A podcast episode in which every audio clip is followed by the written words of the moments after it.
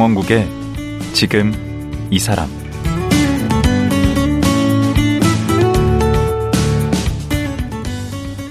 안녕하세요. 강원국입니다. 저출산 고령화 시대에 요양원에 들어가는 어르신들이 계속 늘고 있습니다. 그 숫자가 30만 명을 훌쩍 넘었고 장기 요양이 필요한 어르신은 200만 명을 넘어섰습니다. 하지만 요양원으로 부모를 모신다는 게 자식 입장에서는 불효인 듯해서 마음이 무거운 게 사실입니다.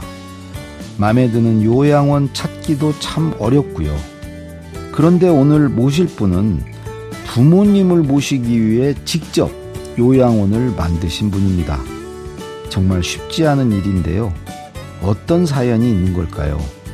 보아스 골든케어 임수경 원장 지금 만나보겠습니다.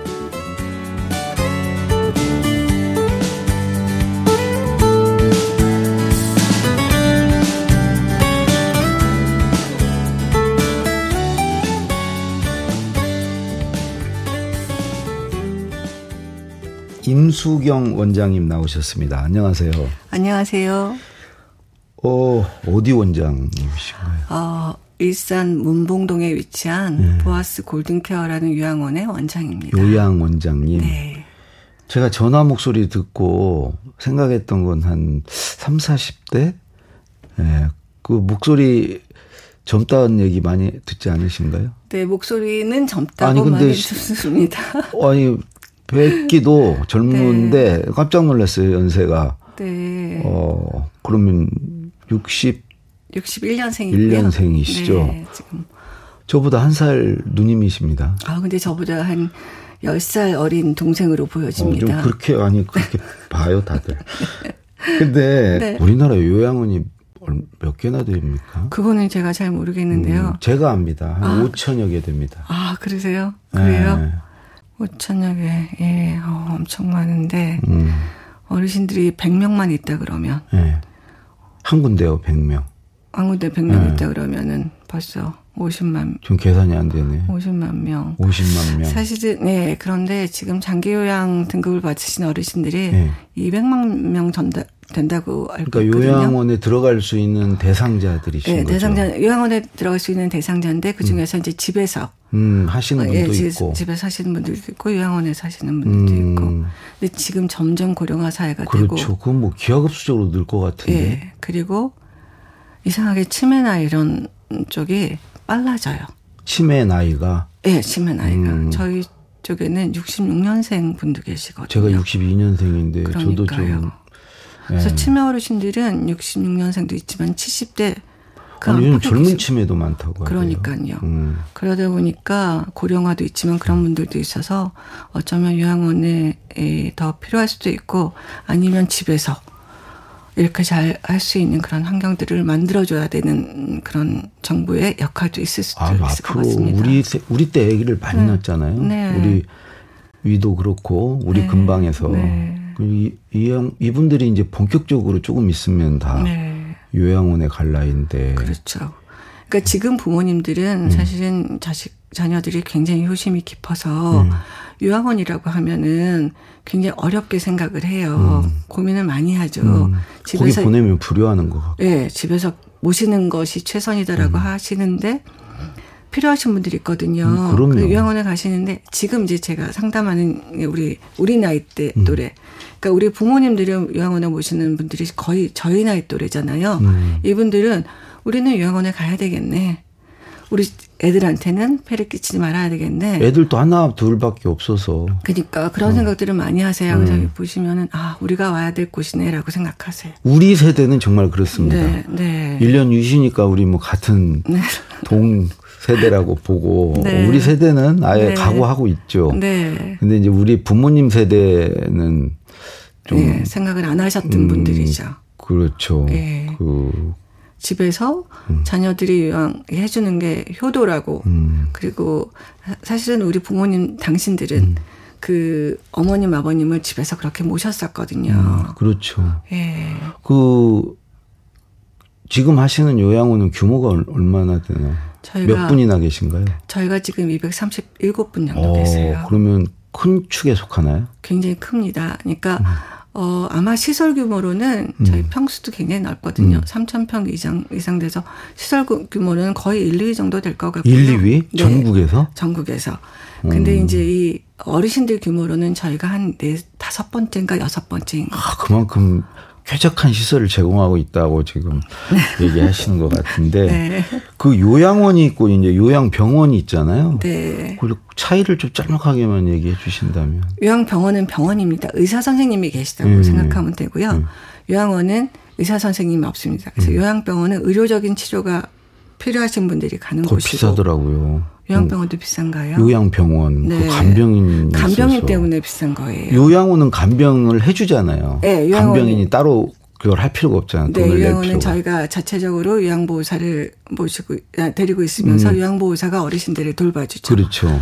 대신 어쨌든 요양원은 돌봄을 필요로 하시는 분들이 음, 오시는 곳이고 치료하는 데가 아니고 네 요양병원은 치료가 필요하신 분들이 가는 그래도 곳이고. 우리 장인어른 거기 보니까 의사가 정기적으로 네. 오시던데. 네, 두 주에 한 번씩 오시고요. 오게 돼 있죠. 네. 그리고 이제 이상이 있으면 병원을 데려가라고 아예 얘기를 하시더라고. 거기서는 치료가 안 되니까. 네. 그리고 그래도 요양원에는 간호사들이 있으세요. 저희도 음. 간호사가 많이 있거든요.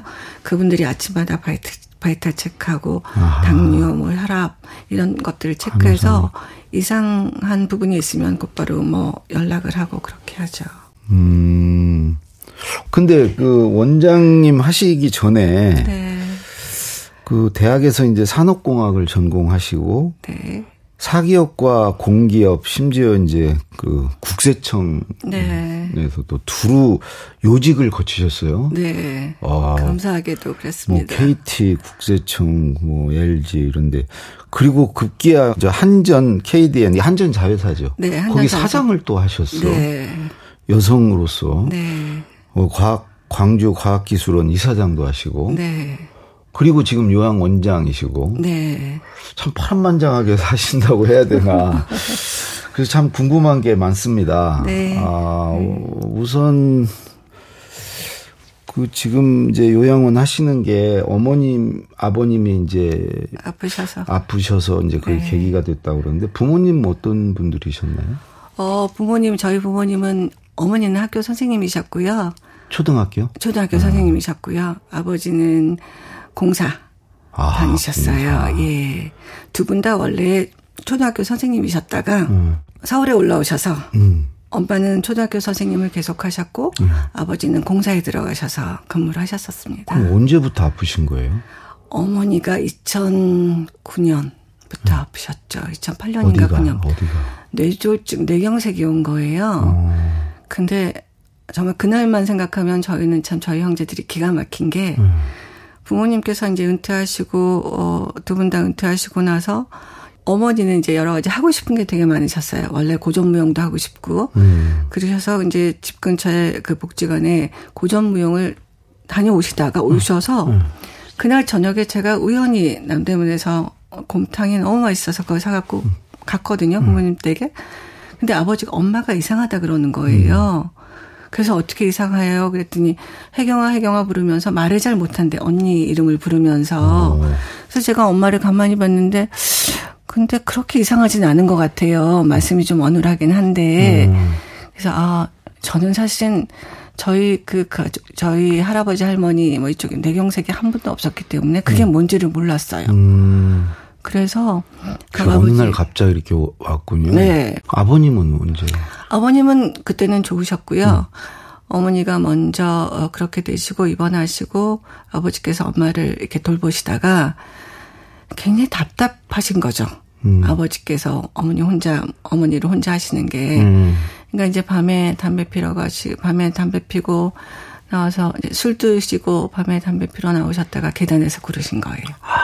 그래서 뇌출혈이 왔고요. 뇌출혈. 예. 그게 아버지가 한 엄마가 그렇게 되고 3년 후쯤.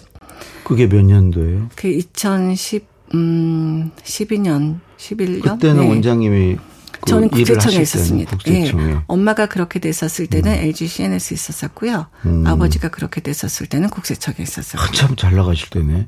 네. 음. 근데 그렇게 부모님 아프시다고 다 누구나 요양원 할 생각을 하지는 않을 거 아니에요. 그렇죠. 저희 부모님은 병원에 좀 오래 계셨고요. 음. 2011년부터 어머니가 이제 한 2년 동안은 저희가 집에서 어떻게 돌봤어요. 집에서 음. 돌보는 게 효녀라고 생각을 해서 그랬는데 음. 그게 저는 실수한 것 같아요. 어떤 어머니 그러니까 어머님에 대한 그 그런 뇌경색이나 이런 것에 대해서 전문적으로 모르는 거예요. 그렇죠.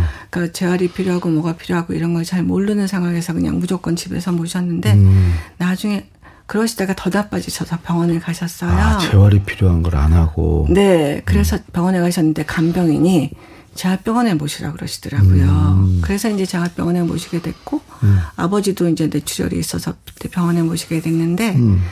병원에서 이제 두 분 다 저는 잘 모신다고 생각하고 두 분 다 1인 간병인을 했어요. 음. 비용도 엄청나게 들었겠죠. 엄청 들더라고 간병비가. 네, 간병비가 한 분에 한 300. 뭐 월 300. 네, 그러면은 거덜나더라고. 그거 네. 두 분이 그러면 정말 그거는 기둥뿌리 뽑히지. 네. 아, 그래도 뭐 사장도 하시고 뭐 했는데. 아닙니다. 뭐. 저 사장에 돈이 많이 없습니다. 아. 그래서 아무튼, 어, 한 7, 800 정도가 들어갔고. 월. 예, 월. 그래서 이제 아버지 그, 그렇게 모아 놓으신 뭐 집도 조금 팔고 뭐 이러면서 이제 음. 하게 됐어요. 그랬는데, 재활은 굉장히 좋은, 음, 효과가 있었어. 효과가 있었어요. 네. 그런데 딱 그거 위에는 없는 거예요. 음. 그러니까 딱 재활 치료하는 시간 끝나고 나면 두 분이 할 수 있는 게 없, 없어요. 음. 그냥 병원에서 침상에서 누워 계셔서 해주는 게 없어. 네. 뭐뭐 네. 뭐 닌겔라 주고 뭐 이런 것도 없고 그러니까 병원에 있는 의미가 별로 없더라고요. 네, 그러니까 의료적인 치료가 이제는 더 이상 사실 필요 없고 맞아요. 재활만 있으면 되니까 음. 아, 예, 우리 부모님이 오래 가실 것 같은데 음. 비용도 그렇고. 그 다음에 너무 심심하시고. 못 견뎌요. 예. 음. 그래서 돌봄이 있고 재활을 할 수 있는 그런 곳이 있으면 참 좋겠다. 아. 근데 우리 부모님을 보니까 우리의 미래도 참 암담한 거예요. 음. 어머님이 그렇게 됐었을 때 요양병원도 다녀보고 음. 뭐 요양원도 다녀보고 실버타운도 다녀보고 별들별들을 다 봤는데 음. 저희가 마음 놓고 이제 좀 그래도 편하게 모실 수 있는 곳들이 그렇게 없더라고요. 아.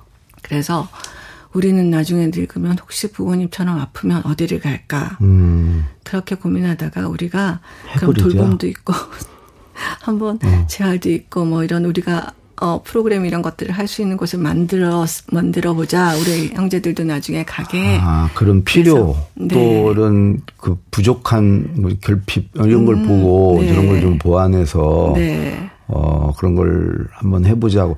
그러니까 돈벌 네. 생각으로 한 건 아니라는 거죠. 돈, 이거에서 돈 좀 벌어야 되겠다. 제가 요양병원도 보고 네. 요양병원 원장님하고도 의논해봤는데 네.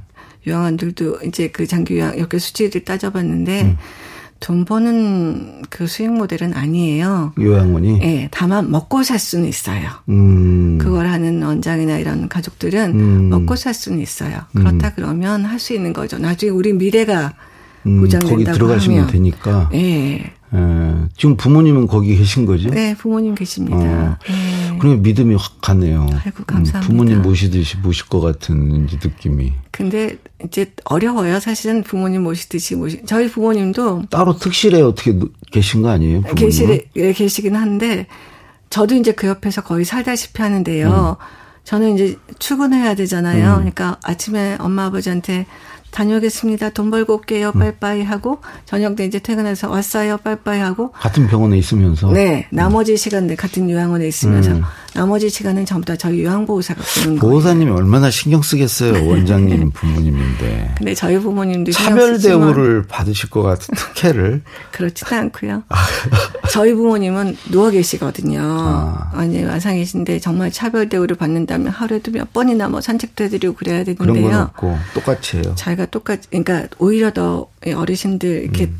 휠체어 태우는 게 어렵거든요. 음. 하루에 두세 번만 태워줬으면 좋겠다. 아. 그런 말씀드리고. 그러면 세네 번 네. 태우죠. 아. 그런데 신경을 더 쓰시긴 하시겠죠. 아니, 난 궁금한 게 네. 이걸 뭐, 그, 이쪽을 전혀 모르셨을 텐데. 네. 어떻게 또 그 나이 물론 이제 사장도 해보시고 네. 그래서 조직을 이렇게 움직여본 음. 경험은 있으시긴 하지만 네. 이제 돈 문제도 있고 네. 어 이게 또 새로운 분야고. 네. 이걸 어떻게 준비하시고 하신 거예요? 참 무모한 거죠. 음. 저희는 이제 딱 하고 싶다, 해야 음. 되겠다라는 생각만 알고 이제 딱 기획서를 만들어서 누구랑 해야 될까, 어디다 해야 될까. 음. 근데 이제 이 땅이 있으면 음. 건축하고 이런 것들은 그다음에 이제 투자받고 뭐 해서 뭐 하면 되겠다. 어. 그래서 이제 아버지한테 이런저런 그때는 아버님이 굉장히 총명 지금도 총명하시고 가끔 음. 이제 치매 때문에 그러시지만 음. 아버님하고 이런저런 말씀을 나눴더니 니네 형부가 땅이 있다 그러시는 거예요. 숨겨둔 땅이 있어요? 숨겨둔, 땅이, 땅이, 아니라 공장을 하려고 음. 그냥 창고를 하려고 이제 아니 형부가 땅이 언, 누나 언니가 땅이 있는 거 아니에요? 형부가. 근데 그걸 모르셨다는 거예요? 네, 저는 음. 그냥 형부하고 언니는 그냥 형부의 사업상 음. 그냥 공장이나 이런 거 하려고 오. 그냥 형부는 편안히 사실 생각했어요. 아 그때 공장 지어서 임대주고 아. 이제는 그때 형부도 연세가 그렇게 많지는 않았는데 네. 그동안에 이제 사업도 하시고 하시면서 이제 아유 이제 쉬고 이제 싶으셨구나. 예. 그러면 그런 건물 짓고 이런 것은 다 투자를 받은 거예요? 예, 예 땅은 있었고요. 건물 짓고 이러는 것도 은행 대출하고 투자를 받았죠. 후배가 투자를 해줬죠. 와. 예. 그 땅만 있으셨던 거네? 네, 진짜 기가 막힌 일이었습니다. 거기다 그래서 그 짓고 그게 더 중요한 건 그 운영하는 그런 시스템 이런 거잖아요. 네, 맞습니다. 그러니까 그렇게 시작을 했는데 네. 그다음에 보니까 이제 장기 요양 이런 것들을 공부해 보니 저는 이제 우리 엄마 아버지를 제가 토요일마다 우리 간병인들이 주말마다 나갔어요. 네. 주말마다 쉬러 나가니까 네. 제가 병원 가서 부모님을 이제 1박 2일 모시면서 아. 원장 선생님하고도 간호사들하고 이제 관찰도 많이 하고 공부를 진짜 많이 했죠. 어떻게 그때 정탐을 많이 예, 하셨구나. 예, 예, 예. 그래서 이 저 수익 모델도 보고 아, 시스템을 완전히 시스템도 보고 또 박사니까 얼마나 또 그거 예리하게 보셨겠어. 근데 요양병원하고 요양원은 좀 다르거든요. 네. 그러면서 이제 형부가 요양원 일본 요양원이나 이런 데 벤치마킹도 가시고 또 떠나시고 예. 음. 그다음에 우리나라의 그 국민 건강 보험공단에서 음. 이제 실제 운영하는 서울 요양원이라는 곳이 있어요. 어, 있어요. 그거. 네, 거기 이제 벤치마킹도 하고 거기 음. 전문가들도 만나고 하면서 요양원 시스템에 대해서 이제 공부를 하기 시작했죠. 아, 형부도 그러면 지금 한 자리 하시겠네요? 형부는 지금 사장님으로 하고 사장님. 계시고, 예, 경영을 총괄하고 계시는데. 아, 놀려다가 그거 진짜 큰 회사 사장님 되셨네. 근데 3년 동안 형부 진짜 힘들, 그러니까 고생하셨어요? 지을 때부터 시작해서 네. 2020년에 오픈하고 나서 돈 벌 줄 알았는데 이게 뭐가 그렇게 힘들었어요? 일단 어르신들이 입소를 하고 채워져야 그다음부터 이렇게 수익 모델이 나오는데 아니 그 전에 지을 때부터 7년 동안이나 뭐가 힘들었어? 이제 투자죠. 돈을 받아야지 건축을 하죠. 예, 그게 그 설계를 막 바꿨어요, 계속. 설계를 많이 바꿨죠. 보니까 뭐 14번이나 바꿨다. 예, 14번에 이렇게 했다가 또 뭐 조금 더 넓, 넓혔다가 그다음에 교회도 집어넣었다가 그다음에 뭐 물리치료 아, 들어오시는 분들한테 어떻게 하면 좀더 네. 서비스를 잘할까? 네, 네. 그래서 볼 때마다 저희가 음. 요양원의 어떤 모습이라는 게 사실 이 삼천평에 음. 길게 지는 요양원의 모습이라는 걸 어떻게 해야 될지에 대해서는 음. 그게 다 서울 요양원도 자기네 특색이 있기 때문에 네. 다녔지만 이제 거기 설계하면서 저희의 개념들을 반영하는 게 되게 어렵거든요. 어, 뭐 형분 형부가 막 일본 한번 다녀오셔가지고 또 바꾸고 막 그러셨겠네. 네, 그런데 일본이 저희하고 맞지는 않아요. 음. 일본은 네. 각자 이렇게 독립적인 생활을 할 수 있는 구조로 되어 있어요. 그렇게 돼 있어요. 예, 그래서 개인 프라이버시를 굉장히 중요하게 생각을 하는. 돈이 많이 들어갈 텐데. 그러니까 1인실 뭐 보통 이렇게 음. 딱딱딱딱 근데 방이 되게 작죠. 아. 예. 거기는 그 성향이 좀 그러시잖아요. 그렇죠. 근데 밥도 우리 그렇게 먹고. 네. 근데 음. 우리는 이제 서울병원에 가도 주로 3, 4인실 중심 음. 어르신들이 같이 어디 요양원에 가보면 막 15명이 같이 있고 막 그러는 거예요. 오. 그건 아니고 우리 서울병원에 그 3, 4인실 그 정도면 어르신들이 병실보다는 병실에는 5, 6인실 병실도 있잖아요. 그렇죠. 답답하거든요. 음. 그래서 3, 4인실 정도가 적당하겠다. 음. 일부 프라이버시를 위해서 1, 2인실도 있어야 되겠다. 그다음에 뭐 하면서 설계 예. 변경을 네. 한 14번 정도 어, 하면서 드디어 2020년 4월에 문을 연 거예요? 네, 개원을 음. 하게 되었습니다. 그럼 부모님을 제일 먼저 모셨겠네? 부모님이 어 4월에 4월 1일 날 개원한다고 하고 네. 3월 27일 날 구경 오셨다가 네. 그냥 누워버리셨어요. 선입주 하신 거예요? 선입주 하셨죠. 어, 그렇게 좋으셨나 보네. 그냥 거기서 보시더니 너무 좋으, 좋으셨다. 그러니까 계속 저희가 엄마 아버지 갈 때를 저희가 만들어요, 만들어요. 이제 어. 했더니 좋으셨나 봐요. 어.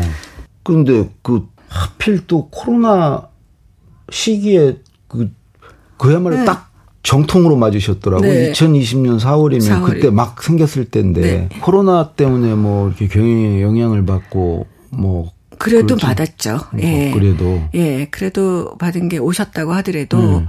이게 면회도 안 되고 막 음. 이러니까 얼마나 답답하시겠어요. 어.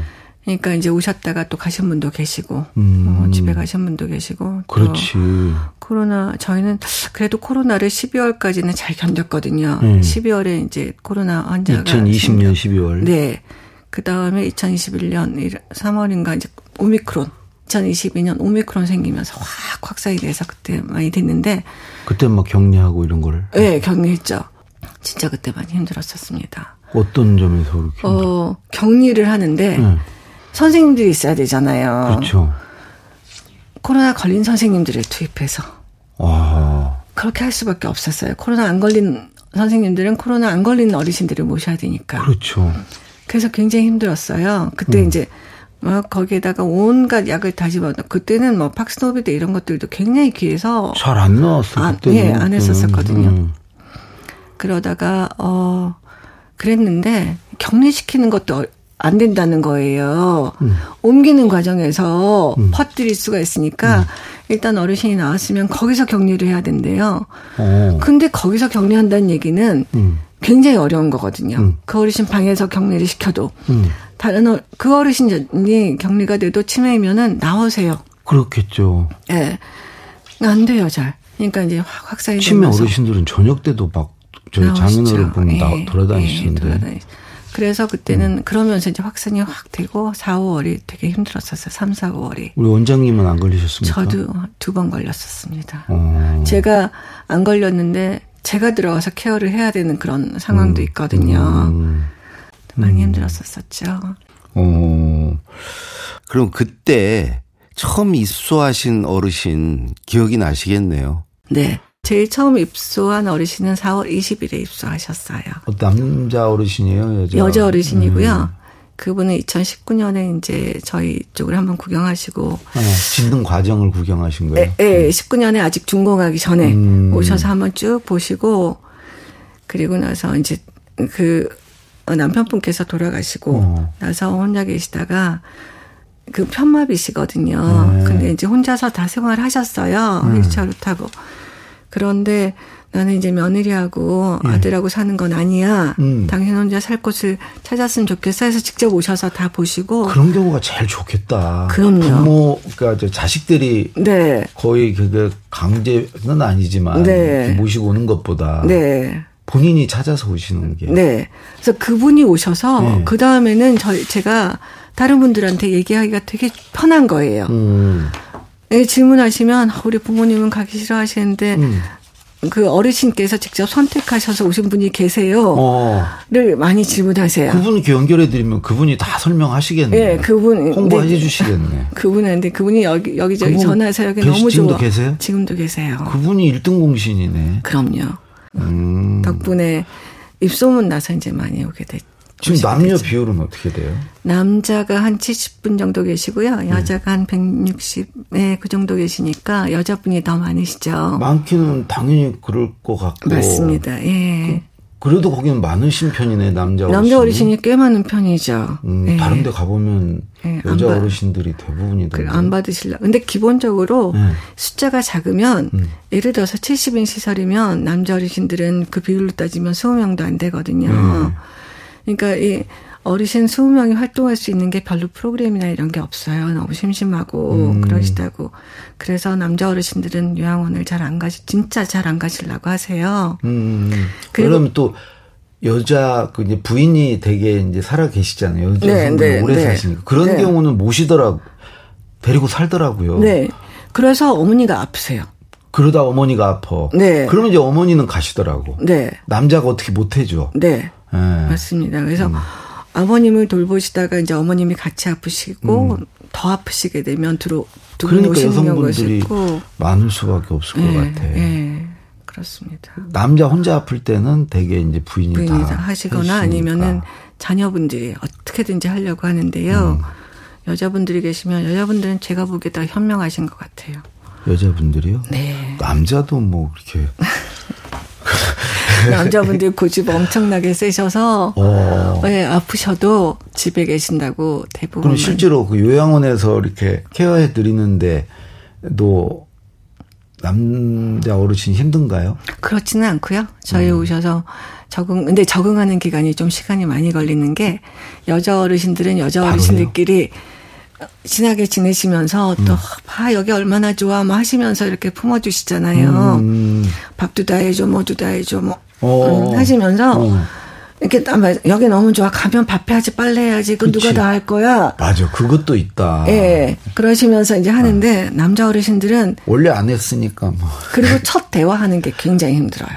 그렇죠. 대화를 안 하니까 또 가서. 예. TV 채널 보는 것도 남자 어르신하고 여자 어르신은 다르세요. 아, 그렇겠죠. 예. 남자 어르신들은 뉴스, 음. 시사, 정치. 음.